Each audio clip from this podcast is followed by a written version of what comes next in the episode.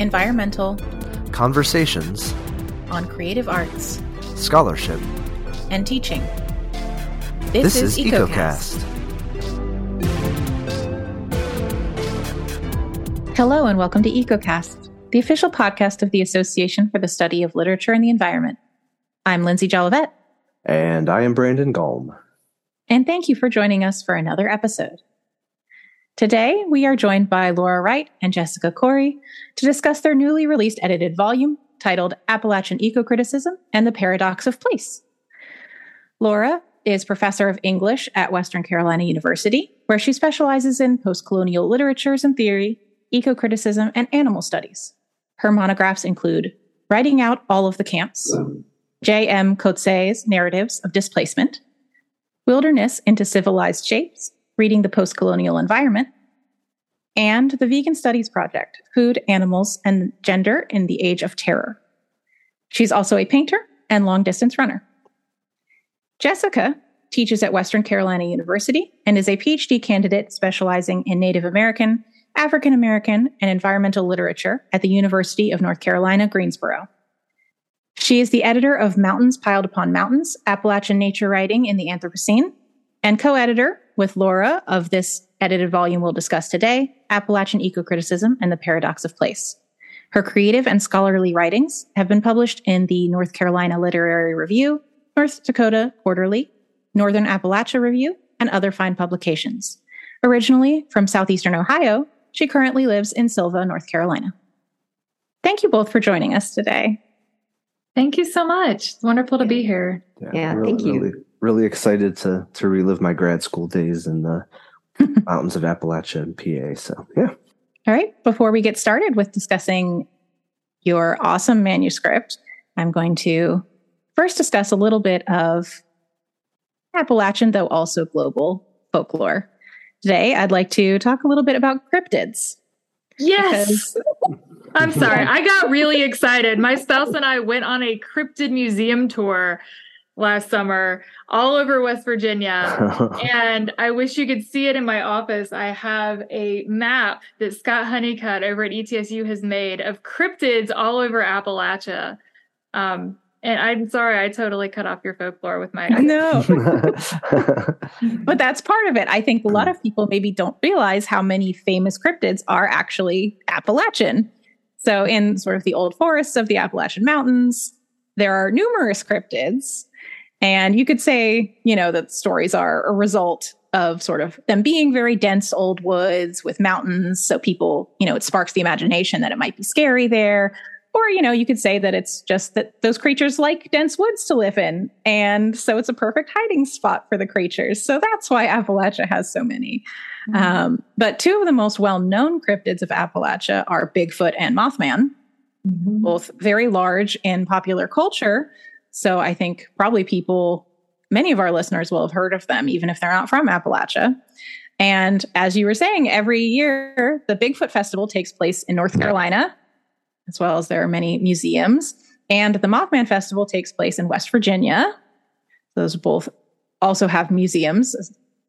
And then while these uh, beings do reside sort of in the larger cultural consciousness in Western media, I would say they also reside sort of really specifically in Appalachia because of this sort of space of festivals that celebrate them, museums that catalog them. They're although they are well known in, you know, any any number of Netflix shows, you know, movies, mm-hmm. stories, they are actually very locally cared for and created. So I think cryptids are a fun one for everyone to go look into some more if you're interested in Appalachia and Appalachian culture and sort of the history of the mountains. And yes, Jessica loves them, which is great. I do. I do. I grew up um, roughly about an hour from Point Pleasant, which is where the Mothman statue is. I have written multiple poems um, about Mothman because I'm weird, um, but it's it's very much a local, you know, kind of thing. You know, you can get like the cappuccino with like the cherries for the Mothman eyes, like right down the street. It's it's lots of exciting stuff. People should definitely go. I was going to say too, you know, a lot of the um, a lot of the ones I think associated with with Appalachia also come from um, Native American, you know, mm-hmm. populations. Like at, at, Western, I know that mm-hmm. the Cherokee. There, we are on Cherokee land, and you know there are often um, rumored sightings of the little people, mm-hmm. uh, even in some of the buildings on campus. So yeah, that I know I, I, wanted to point that out as well. That they're you know a product of a lot of kind of uh, over, I guess, overlapping of cultures that are in Appalachia. Yeah. Yes, that's a great point. Another one that people are probably familiar with is the Wendigo. Yeah. Which mm. is also a Native American based um, cryptid or creature, which has also showed up in a lot of very mainstream video games and stuff like that in different iterations. Mm-hmm. Yeah. Thank you both for sharing about mm-hmm. cryptids. I love when the guests want to talk about the folklore I bring up. Um, so before we uh, kind of dive into more specifics about what's exactly in the edited volume, could you start by introducing our listeners to the place and concept of Appalachia? I know we're talking about it in terms of cryptids, but many people may not know where it is, what it is, sort of what definition of Appalachia, if there is one, are you using to unify your collection? I just want to start out um, kind of echoing what Laura was just discussing. Um, that like Appalachia, like every other kind of state or national border, is is very much a colonial construct, um, first and foremost. And so, you know, that's something that we should understand. Um, and there have been several boundaries over the last couple centuries. Um, most of them kind of stop at the Pennsylvania West Virginia border or the Ohio border. Um, and so a lot of earlier maps um, don't include parts of central and northern Appalachia or even kind of the most southern areas um, that we include now.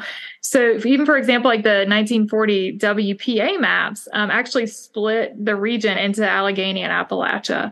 And so there's a lot of contention about kind of what and who is contained in that definition. Um, the most inclusive seems to be the updated 2008 ARC maps, and that's the Appalachian Regional Commission. Um, that's what we kind of tended to go by for this collection. But of course, you know, we can discuss this later, but, you know, the collection we also hope kind of stretches those boundaries a little bit. And of course, there are Appalachian writers talking about the region, uh, you know, from all over the world. Um, and so one thing that I do a lot in my research is kind of like, oh, well, people are writing, you know, about the region from all of these very different places. Um, you know, and some folks, for whatever reason, and there are a lot of reasons, you know, may not even consider themselves Appalachian writers. Yeah. Um, I was going to say, uh, you know, I think I talked about this a little bit in the interview. We just did an interview with a former graduate student here, um, and I kind of was talking about the idea. I think one of the best sort of, um, it's not even a definition, but ways of considering Appalachia is the way that Ashley York and Sally Rubin do in their documentary Hillbilly, which mm-hmm. is very much kind of about, um, you know, Appalachia is always this sort of place of um, otherness that is often negatively coded um, through images of poverty um, and generally whiteness as well, even though, of course, the region is so much of it is Native American. Uh, so many of the people who live here are African American and other people of color. But this idea of you know Appalachia being that which is the abject in some way. So I don't. It, to me, it's never. I've never quite understood it as a as a place um, and yet I've been a part of it, I think, forever. I went to Appalachian State University. I, my family is from uh, this region since the 1700s. And I grew up in uh, Greensboro, which is the Piedmont. But, um, and my parents very much tried to sort of erase their Appalachian ness. And I've kind of, in coming back here, have very much tried to embrace it and and try and understand kind of you know what is meant by being Appalachian. So, yeah. And I think too, you know, like I grew up largely in like the part of Ohio that is absolutely included in ARC boundaries. Um, you know, and, and we were about an hour equidistant from West Virginia and Eastern Kentucky. But a lot of the people there, um, you know, tend to resist the label. My dad actually used to say, he said, nobody wants to be Appalachian until there's money involved. and you know, it, there was um, a, a, woman who taught women's and gender studies at the Chillicothe branch of Ohio University, um, Deborah Nichols. And she recently was doing this really interesting project where she was talking to her undergrad students about kind of what is Appalachian? Do you consider yourself Appalachian? And some people were like, oh yeah i can see that. But a lot of people were like i had never considered myself appalachian um, you know or you're sort of taught that you don't want to right? Because you go to other places. And i remember Ann Pancake years ago at an asa uh, conference saying that like it seems like appalachian people are one of the sort of you know last groups that it's okay to kind of make fun of. Mm. um, and so she was saying that like a lot of folks she kind of you know, or a lot of folks deal with that where it's like you don't want to necessarily say like, oh, you're Appalachian because then people pull out all of these stereotypes. Yeah. So I, I think we're we're kind of you're kind of hinting at a lot of these different things, but I, I was wondering if you could maybe elaborate a little bit more on some of those misconceptions or misunderstandings around um, both maybe the region or what it means to be Appalachian, um, and how does your work, you know, try to challenge or work through some of those um, misinformation aspects of it.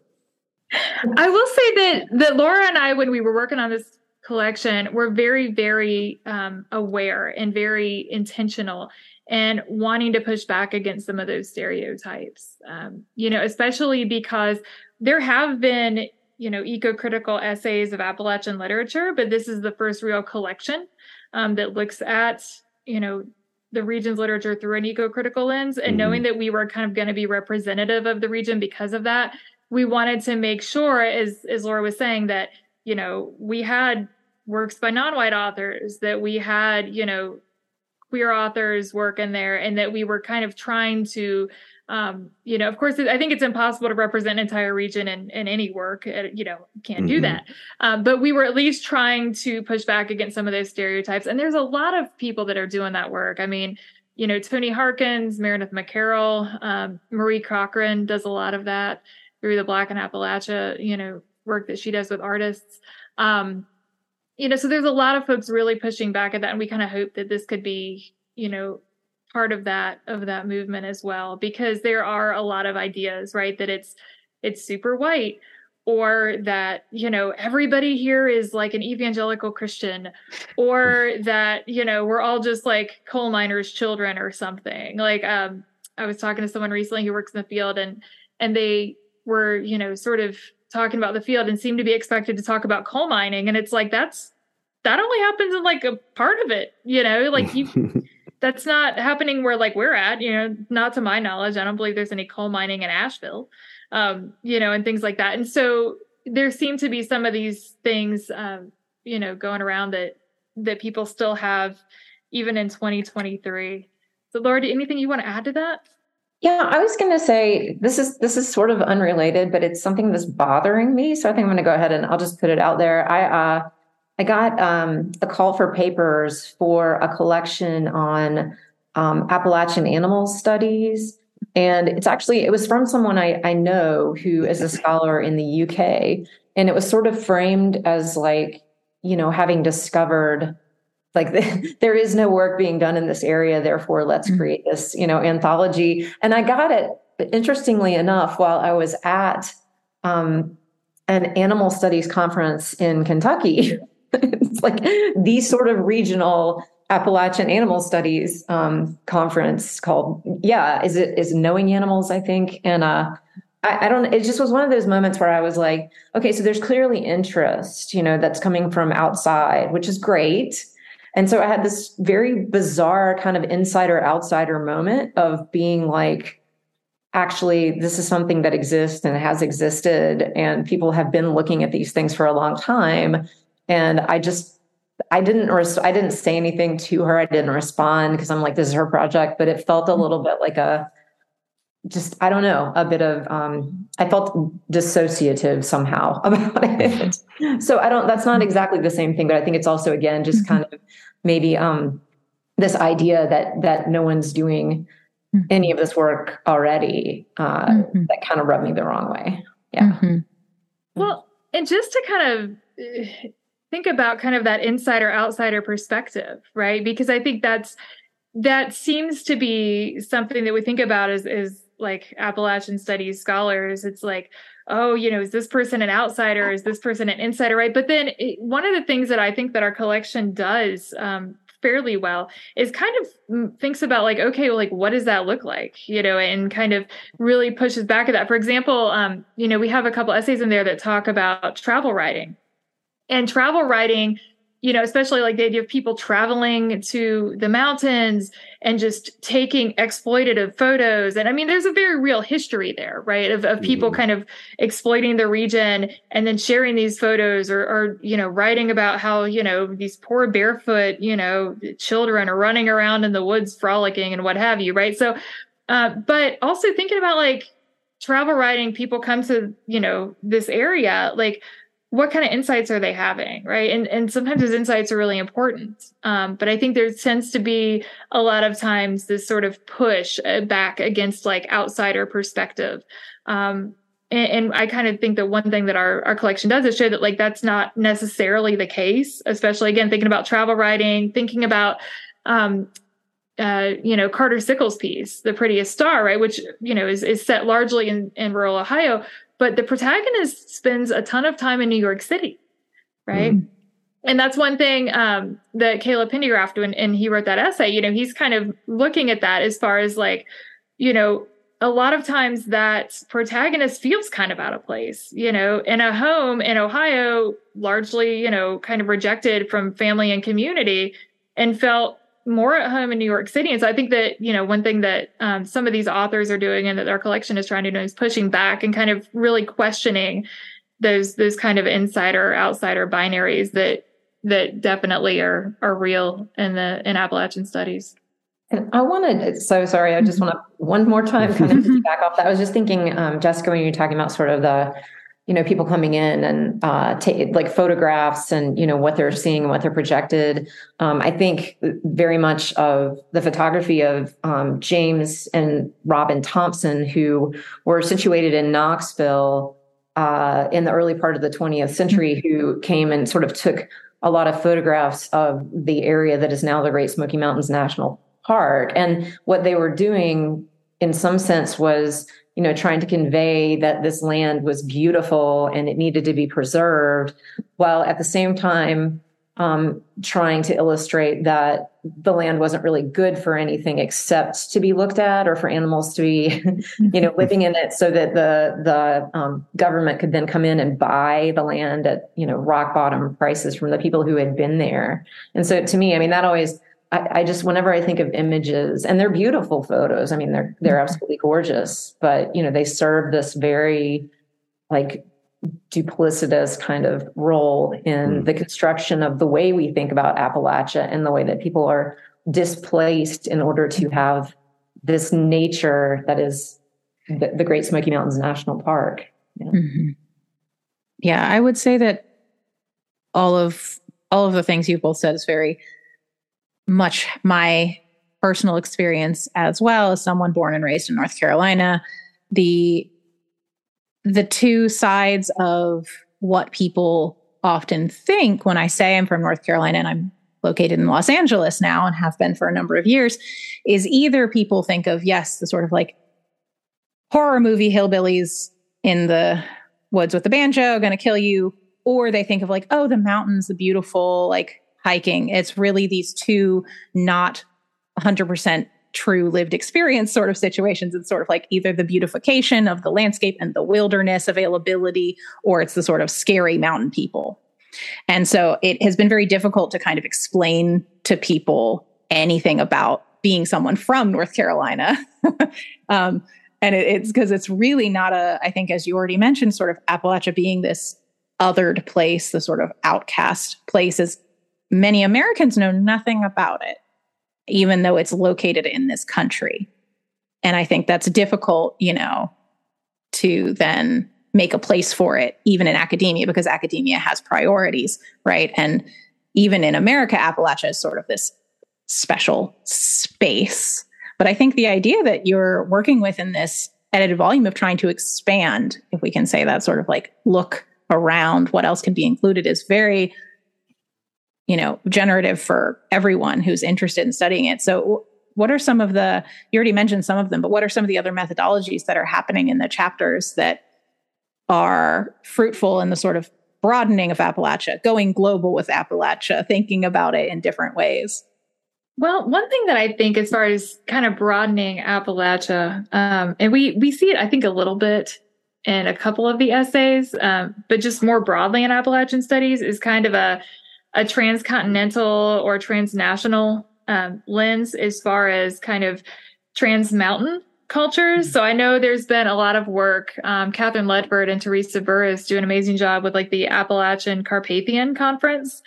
Um, and there was an international mountain conference in Switzerland, or I'm sorry, Austria, um, a few years back that also is is doing a lot of work with that. And so I think there's a lot of connections that be made kind of across um, other mountain cultures. I did a, a Zoom class visit with Dr. Uh, Jimkhandi Sudhakar's ethnic and multicultural studies and regional language, regional studies class up at Bluefield State, um, right on the cusp of Bluefield, West Virginia slash Virginia. It's one of those cities that has two states. Mm. Um, mm.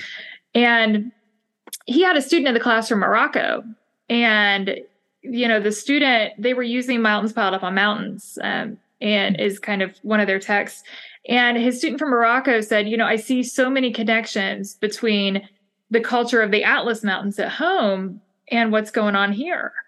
And was really able to make a lot of connections, um, you know, to Appalachia and, and kind of some of the, the cultural aspects and the landscape because of his own experience in Morocco. And so I th- thought that was really interesting. Um, so I think that that's certainly a valuable tool because, again, you know, Appalachia can be kind of a niche thing. You know, it's like it's like Appalachian studies, and it's like you know it's a real thing i promise people it is right? But um, i think it's important to broaden it right? Because it, it a makes the field more relevant if if we can kind of make these connections to other field of studies. And then there's also a lot that we can learn from what other fields are doing you know that, that could help us you know in appalachian studies as well. Yeah. Um so one thing I, would like to hear a little bit more about, um, you know, so for, for me, and I'll, I'll, admit to maybe being, you know, one of those people that has perceptions, you know, whatever, like everybody else. Um, but when I think about specifically like the environmentalism of Appalachia, my brain uh, so you know, my experience in Appalachia was very much coal and natural gas and the, the fracking and stuff like that. Um, those were kind of the big environmental issues facing that that aspect of Appalachia that I was in. Um, but I would I would love to hear what are some of the other like environmental concerns, I guess, that some of the authors in the collection are are kind of tackling beyond that. Some of the ones that maybe people don't you know, like me default to when they think of the environmentalism of the region?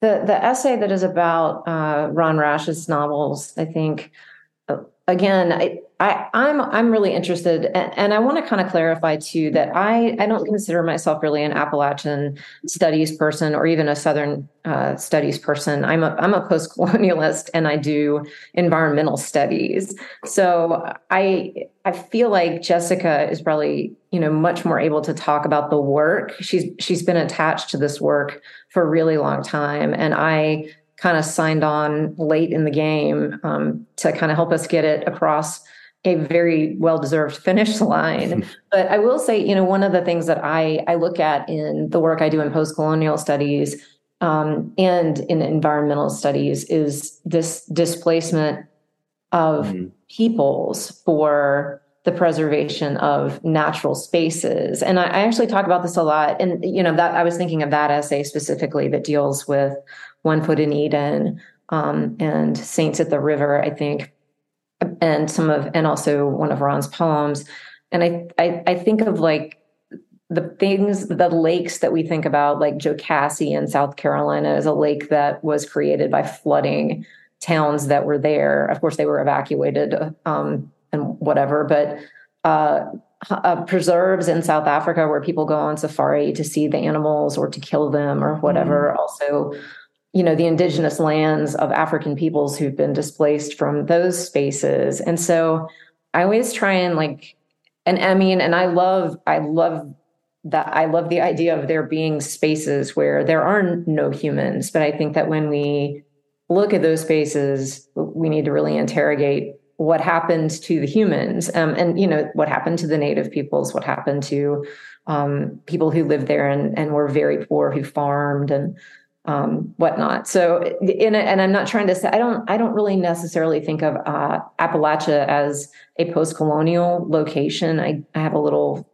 I, I, resist that a little bit, but I do think the parallels between the ways that people are displaced mm-hmm. in in various cultures, uh, in in the interest of preserving flora and fauna, are are worth looking at. So, mm. yeah. Absolutely. And I and I would I would agree with Laura that I know that there has been some sort of eh, you know, and, and I would say a fairly extensive um, you know, look at Appalachia as sort of a post-colonial place. And I, I too take issue with that. Um, I have a forthcoming essay in which I, I take a great deal of issue with that actually, and I'm not going to get into it here. Uh, but as far as you know, kind of exploitation of you know land and, and water and things um, in the region, we absolutely see um, issues of damming, um, mm. issues of of sort of lakes, and, especially in the essay that that Laura's talking about um, by Elizabeth Aiken, where she's talking about you know kind of the damming of, of waters and the flooding and what that does to communities. Um, we see some other uh, issues in, in, sort of flooding. Um, so thinking about um, you know, kind of uh, tradition. Uh, I'm sorry, thinking about flooding in the region. That's been a big one. Um, both in it, it appears in literature, and then as we saw in Kentucky, right, just last year, like it's a very mm. literal hazard. Um, of course, you do have. You mentioned Western, you know, Pennsylvania. Of course, you do have a lot of the fracking up there. Um, in fact, if you haven't, I would absolutely suggest um, the book Shale Play which mm. is a, a collection of poems and photographs from the fracking field. Um, mm. It was a oh, it was uh, it was Julia Spicher Kasdorf wrote the poems, and I'm gonna forget this man's last name, but it was Stephen who who did the photographs, and it's fantastic. Um, but there's, you know, of course, you do have you you know you go a little further south, you've got mountaintop removal. Mm-hmm. Um, in Ohio, we had a ton of issue with air pollution. Um, mm-hmm. My family lives in a, a paper town, or you know, a mm-hmm. smokestack town, and you know, we grew up and the the mill would actually the you know, all of the kind of things that would come out of the mill would would eat the clear coat off people's cars and it was well known that the mill would actually pay to have their employees cars clear coated because it was cheaper than having people complain to the EPA about it mm. um, we also live not far from a uranium enrichment plant which they found mm. out a few years ago um, had completely filled a middle school like two miles away with radiation, despite the fact that mm-hmm. it's been mm-hmm. closed for years. And you know, you grew up like I grew up being told like don't go in the water, or people would joke mm-hmm. about like, oh, there's some weird looking fish in there because it's near the mm-hmm. A plant. And then you get older and you realize that like, you know, the Ohio River is often one of the most, if not the most, polluted body of water in the country. Mm-hmm. Um, but I also should say that, you know, a lot of the environmental issues that we see in Appalachia are also all over the place. You know, you want to talk mm. about problems with uranium. I mean, let's go look at the Southwest. You know, you want to talk about issues with with water pollution. I mean, that happens, you know, all over the place. Plenty of places are also facing droughts and things like that. Um, and again, water contamination, we deal with that a good bit in Western North Carolina. People keep going down the French Broad River. I don't know why. I've seen the water reports, but they do, right?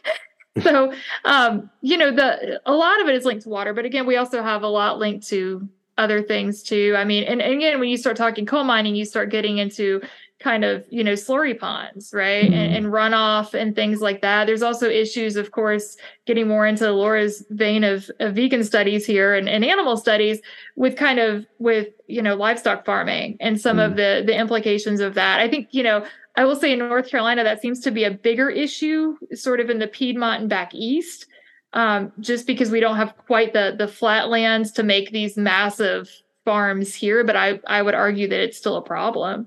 You know, I mean, we still had plenty of runoff issues in Ohio too. So, um, but again, I think it's also important to note that a lot of the issues that we see here are not just Appalachian problems, right? They're problems that we see in in plenty of other places. I think that's a really excellent point and something that's really good to bring up in in an area studies context that at least in terms of the environmental implications and environmental studies in in an area studies environmental studies combination a lot of people get so focused on the the niche element that it can be difficult to remember that that is a global issue right? Like water pollution, industrial pollution, uranium and radiation pollution. I study I study East Asia. And so for me it's also very similar. I'm like so I, I some I have some work on the meat industry in South Korea. And I'm like, yeah, because I grew up in North Carolina where every in the lower part of North Carolina where everything is poisoned by pig farms. So I'm really familiar with the lived experience of being in a place where the animal industry is contaminating everything. And so it's like, yes, of course, the Korean context is different, but it's also the same. And so I think that that really works well with your goal to broaden Appalachian studies, right? Tying everything together with the environmental theme, essentially. I was gonna one other thing to sort of add. I think you know, in looking at these issues as kind of global issues, is um, something that uh, Rob Nixon calls the environmentalism of the poor, mm-hmm. which is you know the, this idea that uh, the poor are often environmentalists because they have to be in order to survive, because the people impacted by environmental crises are by and large the poor. And I was just thinking. Um, we had some really serious flooding here in 2021, I think.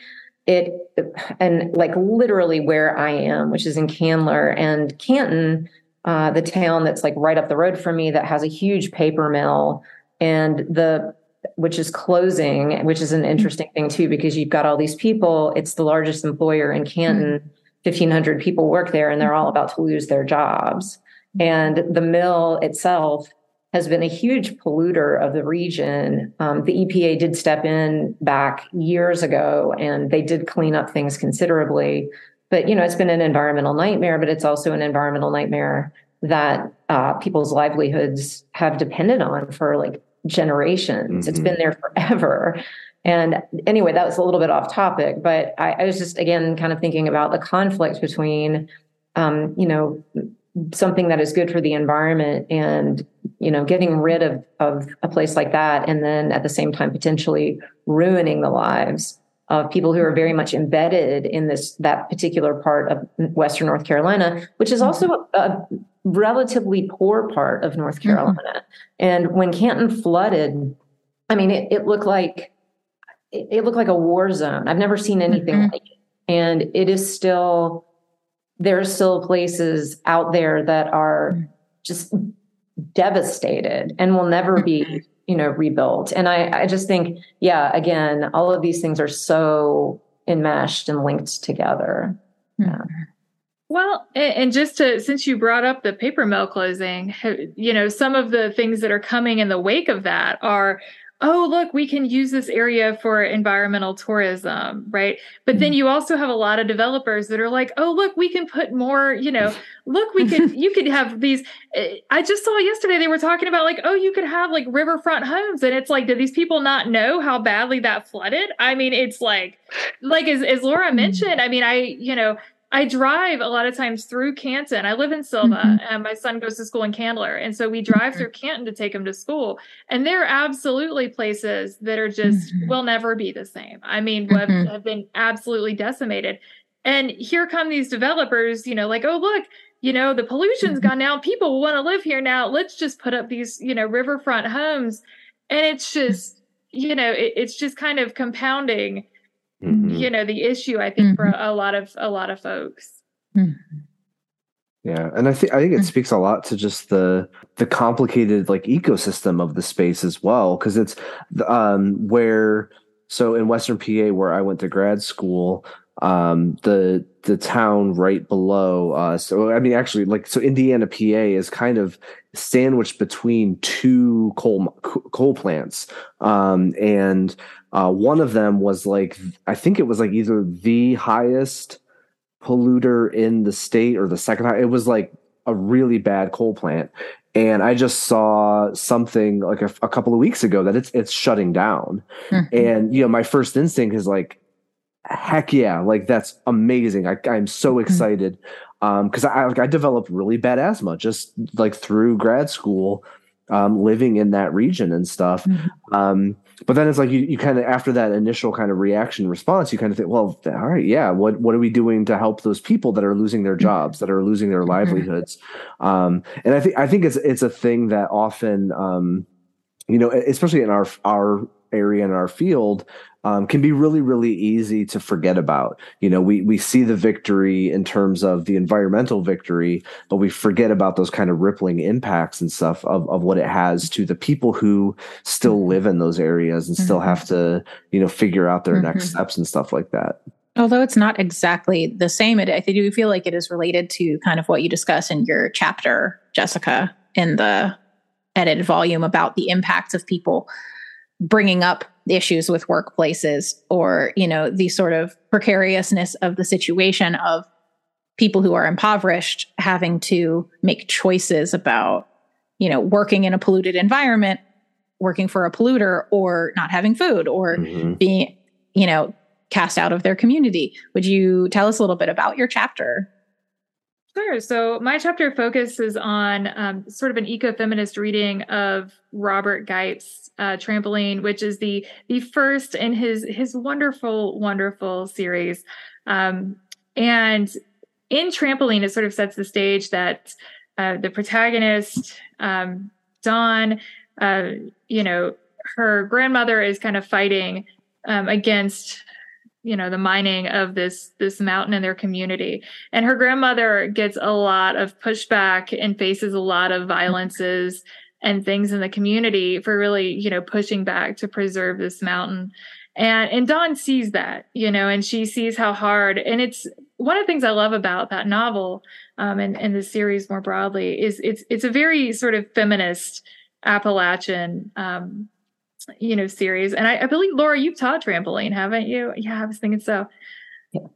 Yeah. And it teaches really well. It's uh, it's really weird. It's um if i don't know if you know it that you two who, mm-hmm. who are not talking about it uh it's it's i don't want to call it a graphic novel because it isn't uh but robert gipe has illustrated it throughout and it's just these really kind of hilarious drawings of this this teenage girl who I mean, I, I, don't know. I don't know how to describe it. He said that he wrote it basically based on um, students that he was teaching at a community college in Kentucky. He came in and spoke to us, and yeah, my students either love it or hate it. And uh, I, I mean, which is the fact that anyone would hate it kind of blows my mind because to me, it's just like so funny and weird mm-hmm. and sad, and it's just got all the things. But yeah, it's a it's a great book. I think. Absolutely. It's it's amazing. And his drawings are so fantastic. But I think I I resonated a lot with with the the protagonist of that, you know, she, she's sort of this like, you know, I don't I wouldn't say like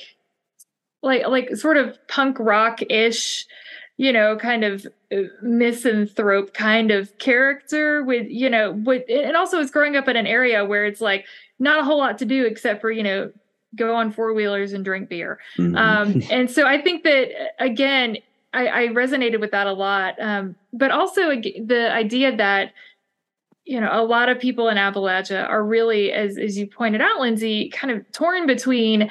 I have to pay my bills and I have to eat. And yes, I work for a massive polluter. I mean, the town that I'm from in Chillicothe, um, to get back to the Canton Mill, the paper plant in our town is about three times the size of the one in Canton. Um, I don't know what that is in numbers for people that are not there, but it's it's massive. Um, and I have several friends who work for it, you know, and and it's a really it, it's a it's one of the few employers where you can make a good living and you know not have to really have a college degree. Actually, a, a gentleman that I was friends with that we we used to work together 20 years ago, and we're still acquaintances. He reached out to me on Facebook, and you know we're kind of chit chatting and catching up a little bit and he said, "Man, I'm one of the highest pe- you know highest paid people at the mill now." And I said, "Well, Chris, how, what are you doing? You know?" Because last I heard, he was a forklift driver and a terrible one that had like run a forklift off the end of an 18 wheeler, and it was he had it was it was rough for him. And you know, I said, "What are you doing?" He said, "I'm making the chemicals that make the paper."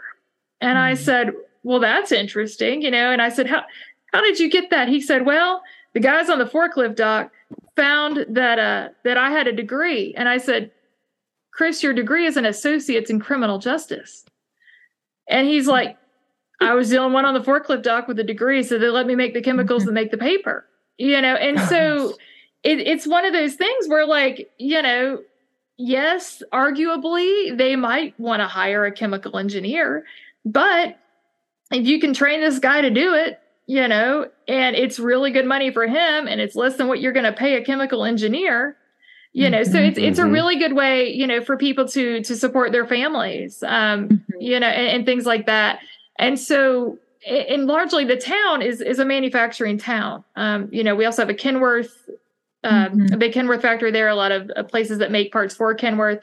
Mm-hmm. And so a lot of these things, like, yes, there absolutely is are issues with industrial runoff. There's absolutely terrible, you know, um, issues with with air pollution. But if you're asking somebody to take a pay cut when your only other mm-hmm. option is maybe service work or like you know in sales if you're lucky and that's paying a fifth of what you make you know i mean we talk about like coal mining you know how much coal miners make mm-hmm. like a killing, you know? Mm-hmm.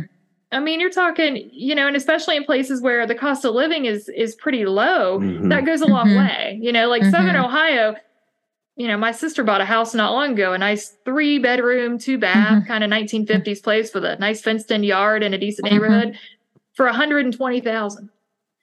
Try to do that anywhere you know heck try to do that in western north carolina and you will yeah. you will be very no. very sad right it doesn't yeah. you can't do that here so I think that's the thing is that you combine a low cost of living with these jobs that that pay really well, not only for that area but just in general. And and at the end of the day, people are going to side with what pays their bills and what feeds their families. And mm-hmm. I think mm-hmm. it's you know we can't really blame people for that. Mm-hmm. You know, and that's that's what makes working in our in our field so hard. Sometimes I think is seeing like, oh man, would it be great if the paper mill shut down? Yes, mm-hmm. I might finally be able to go to my my family's, you know, Christmas or whatever and not have to smell the town 10 miles out coming in. But like, what is that going to do, you know, for, for the people in that area? Like, where are you mm-hmm. going to go where you can have a similar low cost of living um, and, and, things like that? So it's, it's a really tricky thing that I, I really resonate with um, trampoline in that way because it, mm-hmm. it is a very real, um, you know, problem definitely throughout the mm-hmm. region, but I would, I would say probably again in, in other areas as well. Mm-hmm. Awesome. Well, well, thank you. Mm-hmm. It, it is time, I think, to, to shift to end on a roll. Um, but is there mm-hmm. anything else that either of you, you know, we're hoping to have the opportunity to share that you'd like to uh, share with our listeners at all uh, about the work or about the collection or anything? I, I just want to again kind of go on record saying that Jessica has done the heavy lifting on this. I feel, I mean, I feel sort of like guilty uh, getting any credit for it at all. Uh, she's, you know, like I said, she's been trying to get this this book published for a long time and has done so much work and so much revision and so much cutting and and resoliciting essays and so it's just um, yeah, I, I'm so proud of it. But I'm I'm actually just proud of Jessica for for the work, which I think is so mm-hmm. important as well. So yeah, I just wanted to get, I wanted to yes. I would like I would like to push back against Laura, who apparently doesn't think that she did anything. Um, you know, Laura Laura came in and brought all of this amazing eco-critical expertise. I mean, she has like I don't know more monographs than like anybody I know at this point. You know, there are other hobbies, Laura. I'm glad that you're painting more. No, but um, but really, you know, it's it, she did so much. You know, she came in and was like, okay, like, you know, this needs revised in this way. And, and we really need to bring in these people and really, mm-hmm. you know, really help shape the project um, in ways that I'm very, very, very appreciative of and really got this across the finish line and, and really should take more credit. So take more credit, Laura. Okay. I appreciate that. and we're, we're really happy that we could have you both on so we can put a spotlight on both of your hard work to bring this finally into the world so people have access to all this incredible scholarship. So yeah. thank you for joining us. Yeah. And if, if anyone else out there needs a, a nice mediator to facilitate conversations about, you know, mm-hmm. the work that you do, then yeah, we're happy to have you on here and you can each, you know, kind of say how well the other person's doing. And yeah, that's, that's, that's our new mission here at, at As oh. EcoCast. um, all right. Well, let's let's move on to uh, end on a roll. Uh, so I've got a twelve sided die here. I'm gonna uh, we're gonna do two separate tosses. We got two guests. Um, so both of you will answer both questions. Just to, you know keep it fair. Um, so our first question is. Number 11. What's one fun piece of trivia about each of you? Trivia, trivia, trivia. Um, I have over 46 hours of tattoo work on my body. All right. All right. That's I, That's a good one. a That's- fun yeah. fact, I guess. That's- yeah. We can keep it on tattoo themes if Laura wants to. Laura has tattoos. Okay. No, we'll do that. Um, this is not a fun piece of trivia. It's a weird piece of trivia, but I think it's it's also important. I any any platform I get to tell this story, I tell it. Um, I had a massive heart attack in uh 2014, 2013, sorry. Uh, I was 42 years old. Mhm. I'm a long distance runner, non-smoker, vegan. I'm exactly the person who's not supposed to have a heart attack. And I had what is called a spontaneous coronary artery dissection. Uh, the acronym is SCAD, and it is a condition that um, largely had not been studied or understood because it, it it impacts women more specifically, Mhm. almost entirely. And um, Mhm. the mortality rate is something like 90%. It's ridiculously Wow. Mhm. yeah so anyway i got airlifted from uh, the university which is where, where it happened to uh, the mission hospital in asheville Mhm. and i almost died and it was uh, the most surreal and terrifying thing that's ever happened. And i made a promise to myself that if i lived a year after i would get um, a tattoo of the queen of hearts on my shoulder. So i have this Oh, I know. Um, so that's that's my tattoo story, and it's also when anyone asks me about it, I will tell them because I think that um, Mhm. women's heart attacks are often unrecognized, often Mhm. downplayed. I know so many Mhm. women who have been told that you know they're just being hysterical and to go home and take Mhm. it. So Yeah. yeah, that see that ended up being a great fact. Yeah, Yeah, I there you go. appreciate you sharing that. Yeah. All right. So here's number two, question number two, not actually question number two. Uh, Well, unless it comes up as number two, then it'll also be question number two. Um, but it is number eight. Hmm. So, uh, which environmental, so this could be an author, an artist, a theorist, someone that's doing work in the environmental humanities, at least adjacently, um, would you recommend to somebody, someone that, that maybe they are not as familiar with or haven't heard of that you think would be worth checking out? Yeah, so I am actually um, reading um, Karin Amimoto Ingersoll's Waves of Knowing, a seascape epistemology, um, which takes a Kanaka specific approach to the blue humanities. And um, Hmm. and I, I'm reading it for one of my dissertation chapters right now, and it is amazingly um, wonderful. And I would highly recommend folks check it out, um, especially if you're looking for a really interesting blue humanities perspective. We've had a bunch of blue humanities scholars recently, so that would be Mhm. great. Hopefully, Yeah. people can add that to their list. Absolutely. Um, okay, so do I only can I just say one person or can I Mhm. say one person? If Okay. you, yeah, go go nuts. Okay, so I mean, I I have I know a lot of people in this this sort of world, I guess, um, from having been in it for a long time. Uh, so I would I would recommend the work of Greta Gaard over probably Mm. anybody else out there doing work in ecofeminism, uh, eco criticism, veganism. Uh, Mhm. She's and she's also a really good friend of mine.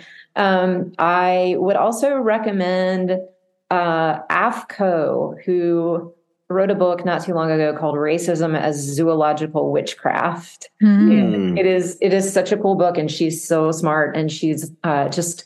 I, I had she asked me to review it, so I got to review it. But her work on sort of Black veganism is uh, really important and interesting. So these are you know vegan studies, vegan scholars, sort of doing animal studies work. Uh, and then I, I will have, sorry, I'm going to keep going. Oh, the, go the last yeah. person I'll say is Carol Adams, whose work, The Sexual Politics of Mm. Meat, basically Mhm. changed the trajectory of my life. And she is also Mhm. a good friend and a mentor. And I just, so I think those are some important people to read, Mhm. definitely. And speaking of recommending people, how can our listeners find out more about you two? So if you have social media, if you have a website, if you just solicit emails to your, you know, university email, what's a good way people can find out more about you or contact you? Well, I would say I had a Twitter account, but I've effectively decided that I'm getting rid of it because, yeah, yeah, can't can't deal with it anymore. Um, I have an Instagram account which mm-hmm. is Poco Ecofem, P O C O E C O F E M. Um, is my my Instagram mm-hmm. handle, but I don't really post anything up there about my scholarly work. I just post art, so that's that nice. one. And my university email, if anyone wants to ask me questions or say hi or whatever, is lwright w r i g h t at wcu.edu. Yeah, so I have I do have a Twitter. You know, I I like a good rant. Um, and so my my Twitter and Instagram are eco book lover, all one word. Um, and then I do have a website at jessicascory um, dot com. And if people, you can contact me through there or you can email me here at um, jscory. So it's J S C O R Y at wcu.edu. Um, and I will warn again on the Instagram, I don't really post anything interesting. It's lots of garden pics this time of year. Like my tatsoi is coming up. So it's like if you're mm. big into arugula pictures, that you can absolutely, you know, check it out. nice. Awesome. Yeah. Well, and again, we'll be sure to have all that stuff in the show notes as well. Well, mm-hmm thank you both again for being here. It's been a great episode. We really appreciate you taking your time out of your your day, especially this time of year, which is super hectic for us in academia. So we we really appreciate that. Um, and thank you all for listening. This has been another episode of EcoCast. If you've got an idea for an episode, either you want to feature your own work or you would like for us to reach out to somebody, you can get us at our Twitter, uh, ASLE underscore EcoCast and then uh, there's a, a, a, link tree on there that has a, a link to our uh, Google form and our email and all that stuff. You can also email us directly, asle.ecocast at gmail.com. If you enjoy listening to EcoCast, you can help us reach a larger audience by liking, sharing, tweeting, etc. about today's show. Thank you for listening, and we'll see you next time. Bye. Bye.